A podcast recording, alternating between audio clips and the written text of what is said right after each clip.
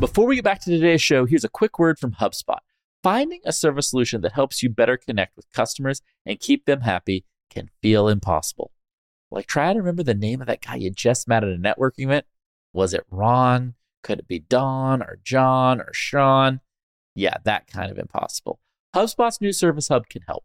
Well, with the service solution part at least, it brings service and success together on one powerful platform for the first time ever. With an A I-powered help desk and an A I chatbot that handles frontline tickets fast. Plus, it comes with a customer success workspace that helps reps anticipate customer needs and a full three sixty view of every customer. So your go-to-market team can keep up on the pulse of accounts before trying to upsell or cross-sell. Also, you can scale support and drive retention and revenue. And you know what that means, better service and happier customers at every stage of the journey. Visit HubSpot.com slash service to do more for your customers today.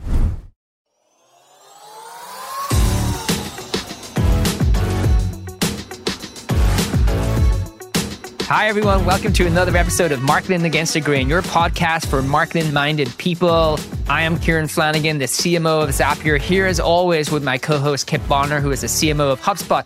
And we are here to tell you why Meta is secretly winning the A I wars. Let's get into it. We are here with a very, very important topic, which is the A I game is changing crazy fast, and we have a leaked memo from Google. And even though it's all about Google and OpenAI, the secret winner in this memo is Meta and Facebook and what they are doing on the A I front and how it's going to impact all marketers, all businesses out there. Kieran, I think you've read this memo maybe one hundred times. You have dissected it. You have pieced it apart.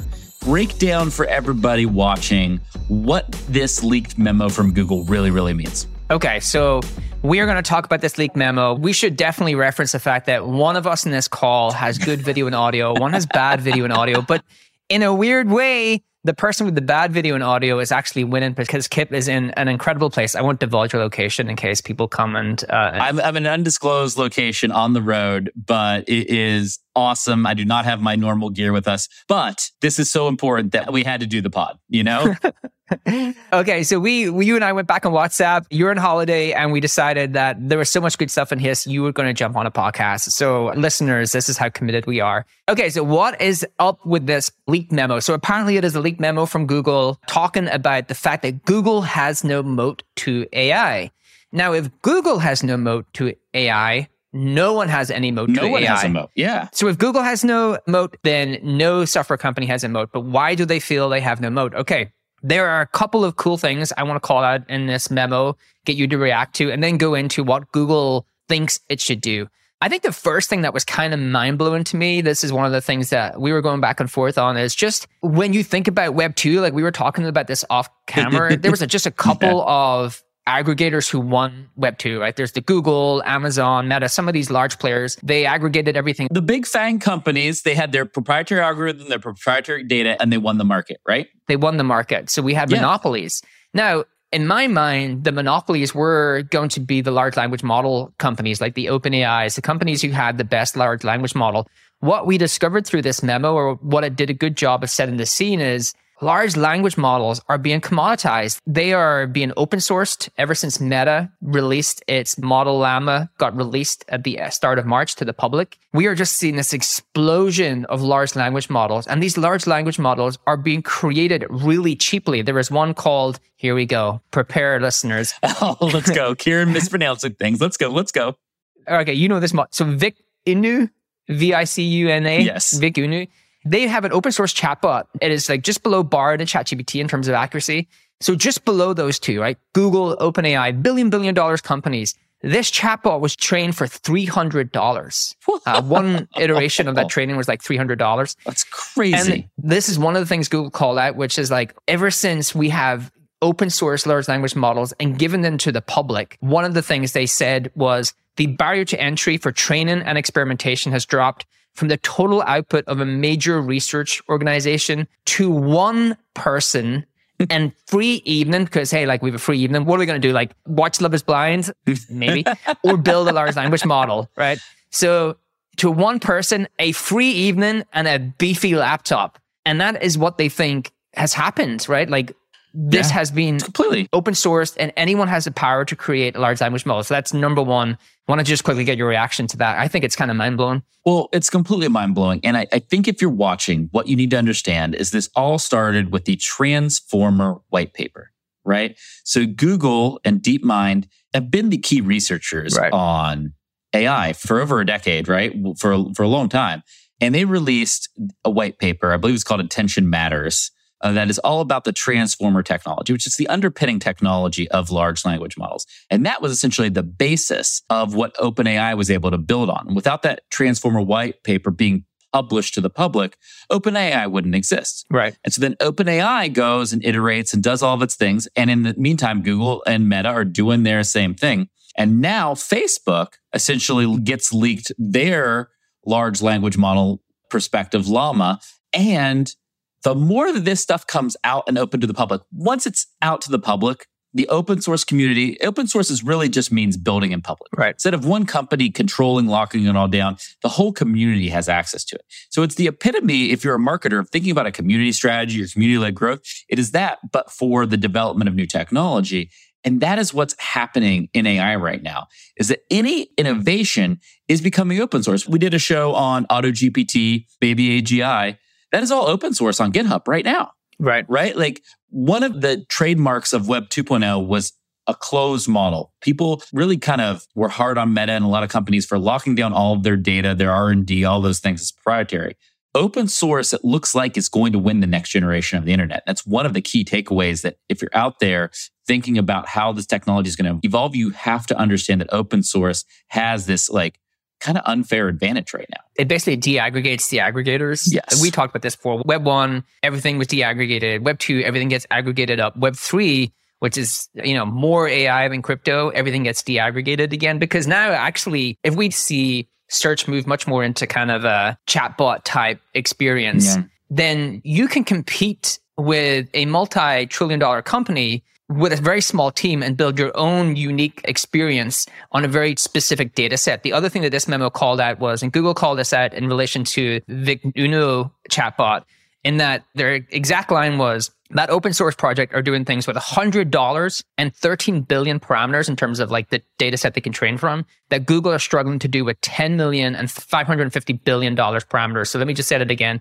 They are doing things with one hundred dollars because it takes one hundred dollars to train the model mm-hmm. once, with thirteen billion parameters, and Google is struggling to do the same thing with ten million dollars and five hundred fifty billion dollars. And what they're finding is models trained on very specific data sets are much better than models trained on all of the data. This is the big takeaway. Much easier to train, much easier to do much fast iteration on. And that's a big learning, I think, for Google, mm-hmm. a big learning for how this is going to continue to expand, in that you're going to start to see much more, I think, specific A I experience trained on specific data sets and just this conglomerate aggregator that we had seen in Web two.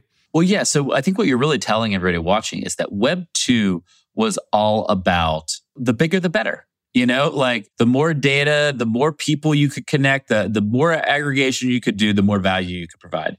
And what we're saying in Web three is the next successful company might be built off of a training budget of one hundred dollars, one thousand dollars, ten thousand dollars, not tens of millions of dollars, right? right? For their data and everything. And that is very, very different than the world that we've all been accustomed to over the last ten to fifteen years, right? Right. And we are moving to an era of depth instead of breadth. The last generation of the internet was like, how wide could you go? How much breadth of coverage could you have? And now it's, you can build really compelling products just by going deep in a very, very focused area. And the reason you can do that is because web browsers have gotten a lot better, mobile phones have gotten a lot better, internet connectivity has gotten a lot faster. You know, WebGPT exists where you can run an A I agent in your Chrome web browser because Chrome has gotten so good. Right. Right. So part of the irony of this is that companies like Google and Apple and Meta and all these companies that have made these like foundational technologies, web browsers, mobile phones, et cetera,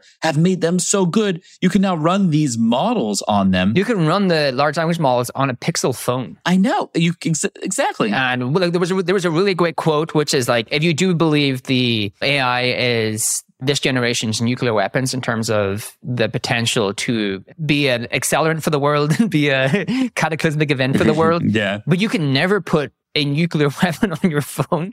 Just like anyone can walk around with these large language models and train them on their phone. It's kind of bananas when you think you can actually have an entire A I large language model running off your phone. Like, that is crazy. Kieran, one of the things I believe is that the future and that innovation is often a function of unintended consequences, right? Like, we have this plan, we have these things we think are going to happen, and there's a bunch of things that happen that we'd never expected. And that's actually what kind of catalyzes change and, and forces things to be different. And that's what's happened. I think I'm putting myself in the shoes of Google, Amazon, Apple, all these large companies. I think they would have thought, oh my gosh, you know, these large language models, this A I technology is going to be so expensive to run that you're never going to be able to run it on a mobile device, on a web yeah. browser, yeah. on a desktop, all of these things. And so we're safe to innovate. And the reality is, what we're learning is that models that are smaller are better. And when you have a smaller model, oh, that actually works really well on your phone. That really works well on your web browser, your desktop, or what have you. And that completely changes the whole paradigm here. And it's going to make innovation and company formation and disruption with A I much, much more democratized. Right. And so if you're watching this and you are thinking about, what the heck does this all mean to my business?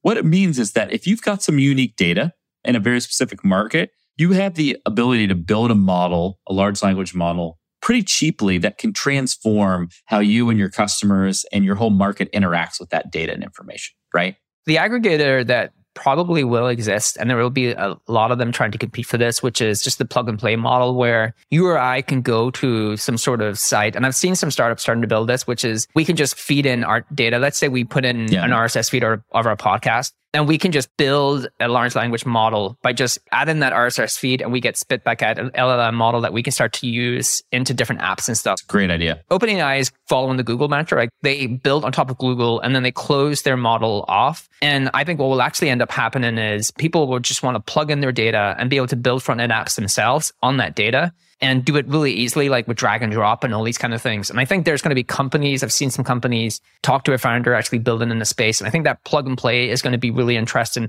The other lesson for our listeners that I would love to kind of point out here, and I need to keep changing our tone. I don't know if you read our comments, because I read our comments. in YouTube. I, I read all of our the, comments. Oh, I love reading our comments. Like, troll the head out of us in the comments. If you want to troll, troll. Please keep trolling us. Subscribe on YouTube. We want all of that. Let's go. I think someone said that we are A I, like we are robot. Like, he's like, I just can't put my finger on it. Like, I think you guys are like A I yourselves. And I think, so I'm trying to change up my tone to show that there's a real person here at the end of the screen.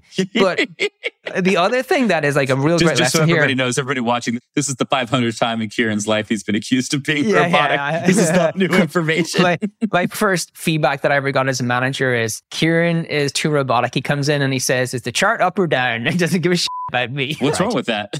I know, yeah. I, thought, I was like, that's excellent management. Yeah, it gets right to the point. Here's a great thing that I think you can take away for your listener, actually, just on, it's actually related to product-led growth and freemium, because freemium oh, is a version of open source. And Google had this like really cool thing where, like, who would pay for Google product with usage restrictions if there is a free, high-quality alternative without them? Now, why is this really important for P L G companies? And if you're a founder listening to this, why product-led growth in a B two B tech company is so important? Because if you can actually build a freemium tool and start to monetize that tool and then move up market, what you can do is you can kill the lower end of the market by having better unit economics than any of the smaller companies trying to build up from beneath, because you've mm-hmm. expanded up market, your L T V is much better, you've net dollar positive churn, and you can start to drag things into free and just make it uncompetitive to compete with you. And Google's line from that reminded me of like why P L G is such a great go-to-market motion, because they're like, we're trying to charge you money for this, and someone's just made a free version of it because their unit economics or what they're using it for is much better than what we're going to use it for. And it just kills your ability to compete. Like, pricing and packaging is the best tool that most companies had. And I thought that was like a real interesting moment from Google. The other thing they said, Kip, is coming back to that plug and play. Who owns the ecosystem? Yeah. That's the thing that Google called out, is like the value of owning the ecosystem cannot be overstated. They did it with Chrome and Android. Like, what is that platform for A I? I've been trying to rack my brain. Like, there's not one right now. There's not one, but I wonder what it's going to be. I agree. Is Meta winning the A I wars, right? Yeah. This is like the whole, our whole kind of premise here, because everyone is building on Llama. And what Google called out is like, they've just inherited millions of workers for free because they're just getting all of this data that they can use within their own yeah, product. Exactly. Like, Well, that's the power of open source, right? That's the power of open source. And what we're talking about today, show, we could talk about A I, we can talk about marketing, building your business. What we're really talking about is, you know, Dharmesh, who's co-founder of HubSpot, friend of you and I, Kieran. You know, one of the first quotes I think he ever shared with you and I is, your success is directly dependent on how many people want you to succeed. Yeah. Right? The more people out in the world that want you to succeed will enable you to be more successful. And that's essentially the theory of whether you're trying to build a community, whether it be an open source web development community or a community around your business. That's the whole kind of first principle around it. The more people who are invested in your success, the more successful you will be. And that's what's going to win. So if you're somebody like Meta with the Llama model, you're like, oh my gosh, this has been way better than I expected in terms of just adoption of this technology. Yes, we take some trade-offs in making this technology available to people, but you also get a lot of upside in making this technology available to people.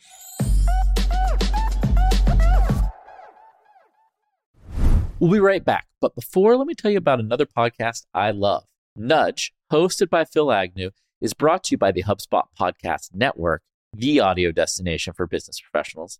Ever noticed how the smallest changes can have the biggest impact? On Nudge, you learn simple evidence-backed tips to help you kick bad habits, get a raise, grow a business. Every bite-sized twenty-minute show comes packed with practical advice. Nudge is fast-paced, but is still insightful with real-world examples that you can apply. Oh, and it's the U K's fastest-growing business podcast. If you want an M B A's worth of insight in one podcast, this is the right show for you. Entrepreneurs will love this show because it's filled with repeatable, proven studies, not hearsay and one-off success stories. You're going to love the show because I was interviewed by Phil. You can go check out my episode. And I recently listened to an awesome episode. It's called Six Scientifically Proven Persuasion Techniques. It's a must-listen for anyone in marketing. Listen to Nudge wherever you get your podcasts. If you are watching this show, the big takeaway here is that A I is moving to open source very quickly, right? And a lot of this technology is going to be available to everyone. However, some of the data, some of the models are going to be proprietary and they're going to coalesce around some type of platform. And I think, Kieran, what you and I are saying is we just don't know what that platform is yet, right? We don't. Yeah, what open source does is it reduces the value of something to near nothing. So large language models were like, oh, shit, we should invest in large language model companies. They're going to be the Google of the future and have a ton of power, make a ton of money. Completely not true anymore. Now they're not, right? Because open source has commoditized that and decreased the value of those large language models. So makes it really hard for anyone to build a real great business around those because anyone can copy it and build a version of that. And so then you're like, okay, well, large language models is foundational, but it's going to be open sourced and it's going to be really easy to access these things. So we moved up from hardware and database, right? Like obviously they're below the large language models. They make a ton of money, but then above large language models in terms of like the applications and things like that, I wonder where the large conglomerate company is going to come from. OpenAI is that today? But I thought it was really interesting in this memo. In the end, they said OpenAI doesn't matter. They're making the same mistakes we are in their posture relative to open source, right? All of the mistakes that Google are making, they think OpenAI are making the same mistakes and just will not be a footnote in terms of who they have to win against. They don't think it's OpenAI. They think it's like, how do we be part of the open source community?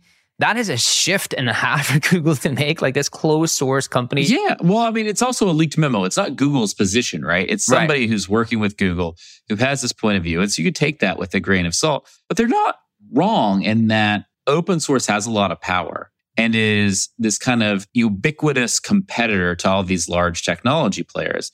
And what all of us watching this should take away is the more open source wins, the more power and control we have for our own businesses, right? Right. And that's, I think, ultimately a good thing. It's a good thing if you have unique data, if you build expertise in this technology, you can really move ahead and use that in a really interesting way.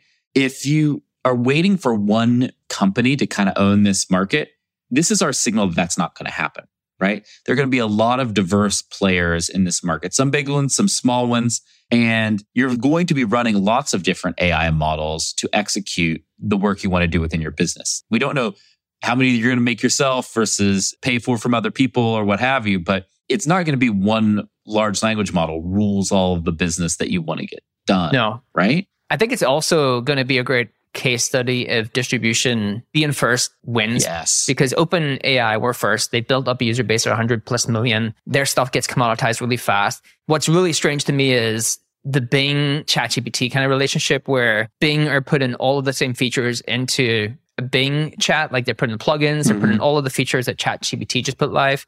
And so that's a weird relationship there. Like Microsoft heavily invested in ChatGPT. Maybe they're just like, hey, we win in both spots.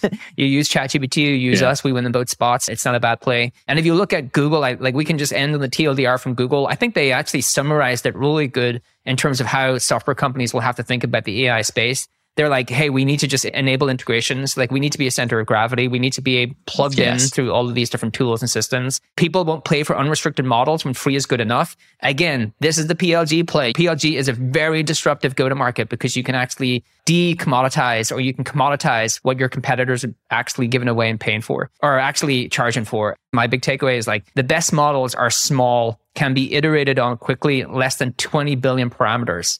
And the bigger models are going for trillions of parameters. And this is like moving from the broad-based large language model to these very specific custom large language models. So there's probably companies sitting on a treasure trove of data, like in health, in fintech, in all of these kind of different sectors, sitting on like a treasure trove of data. Like Bloomberg just released their own kind of chatbot trained on their data. That is where probably some of the unknown winners or the kind of surprising winners are going to come from within the A I era. Well, yes. And Kieran, I think this is a reminder for everybody who watches the show to listen to the breadcrumbs that people leave behind. Because what did we talk about a couple months ago on the show is that Sam Altman, who runs OpenAI, was basically saying, hey, the next model, G P T five, the next model that we roll out is likely going to have less parameters, not more. Right. Right? Exactly. Like Sam basically set the breadcrumbs for this to happen. He saw that actually smaller parameter models were going to be more valuable. And with that, we all have to infer that when somebody's making a statement like that, there is much more power behind it. It's like a fundamental change in their strategy. And that's going to set the course for how this market works. And what we are saying is that if you are a business out there today and you are executing and thinking about using A I, you're going to use models with less parameters. You're going to use models from different companies. You're probably going to build some of your own models with your own data because the technology is going to become way more accessible. And that is all very transformative to how we're actually going to be able to build a business and grow in the future. Yes. Open source. I guess if you're a company, every founder today, you covered it actually in one of the last episodes, is like grown up through the innovator's dilemma and is trying to figure out how to disrupt themselves and what is our moat. Look, if Google are struggling to figure out what their moat is, don't be too hard on yourself because it means there is like everyone is trying to figure out their moat right now.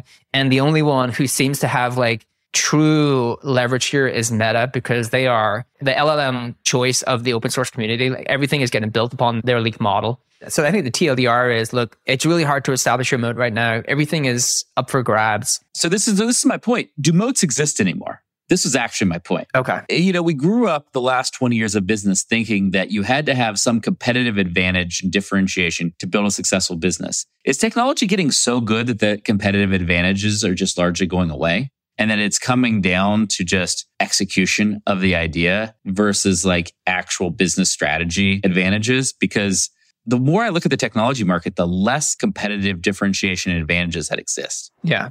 I think your moat is, I think hardware companies and data warehouse companies still have moats. Well, I, I think we believe that communities are still moats, right? The, again, whether it be open source, whether it be community built around the practice yeah. of how your business works, like the more people that want you to be successful, the more successful you're going to be, right? I like agree. I do think yeah. communities are a big moat still. Yeah. Community and brand is a moat. And then we're going to find out, I think, through the OpenAI next twelve to eighteen months is being first a moat. Yes. We're going to see how important early first mover advantage work actually is going forward. And what we're telling you, if you're watching today's show, is this all benefits you, right? Like you're the winner of all of this stuff that's happening because you're getting better technology, cheaper to build the business you're trying to run through just kind of the competition and force. This is actually kind of capitalism at its best. I'm an optimist, obviously, so it makes me happy to see all of this. And what you should be doing is observing what's going on, learning, and applying the best parts of it to your business. Yeah. Okay, I have a great ending actually for this. Yeah, play it on me. From one of my favorite movies, Tegela, what is it? Tegela Nights? Tegela, the racing car with Will Ferrell. Nights. Talladega yeah. Nights. Yeah. I thought you said Tequila Nights for a second. That's a whole different story. And so if you are not first, you're last. So there you go. T L D R, if you're not first or last. Yeah, for companies adopting A I, there's certainly a first mover advantage. We know that. If you're not first, you're last. This was our sneak peek at how Meta is winning the A I wars and Google and OpenAI's role and how that's evolving in the A I wars. We will see you very soon on Marketing Against the Grain. Bring me something nice back, Kip. Always.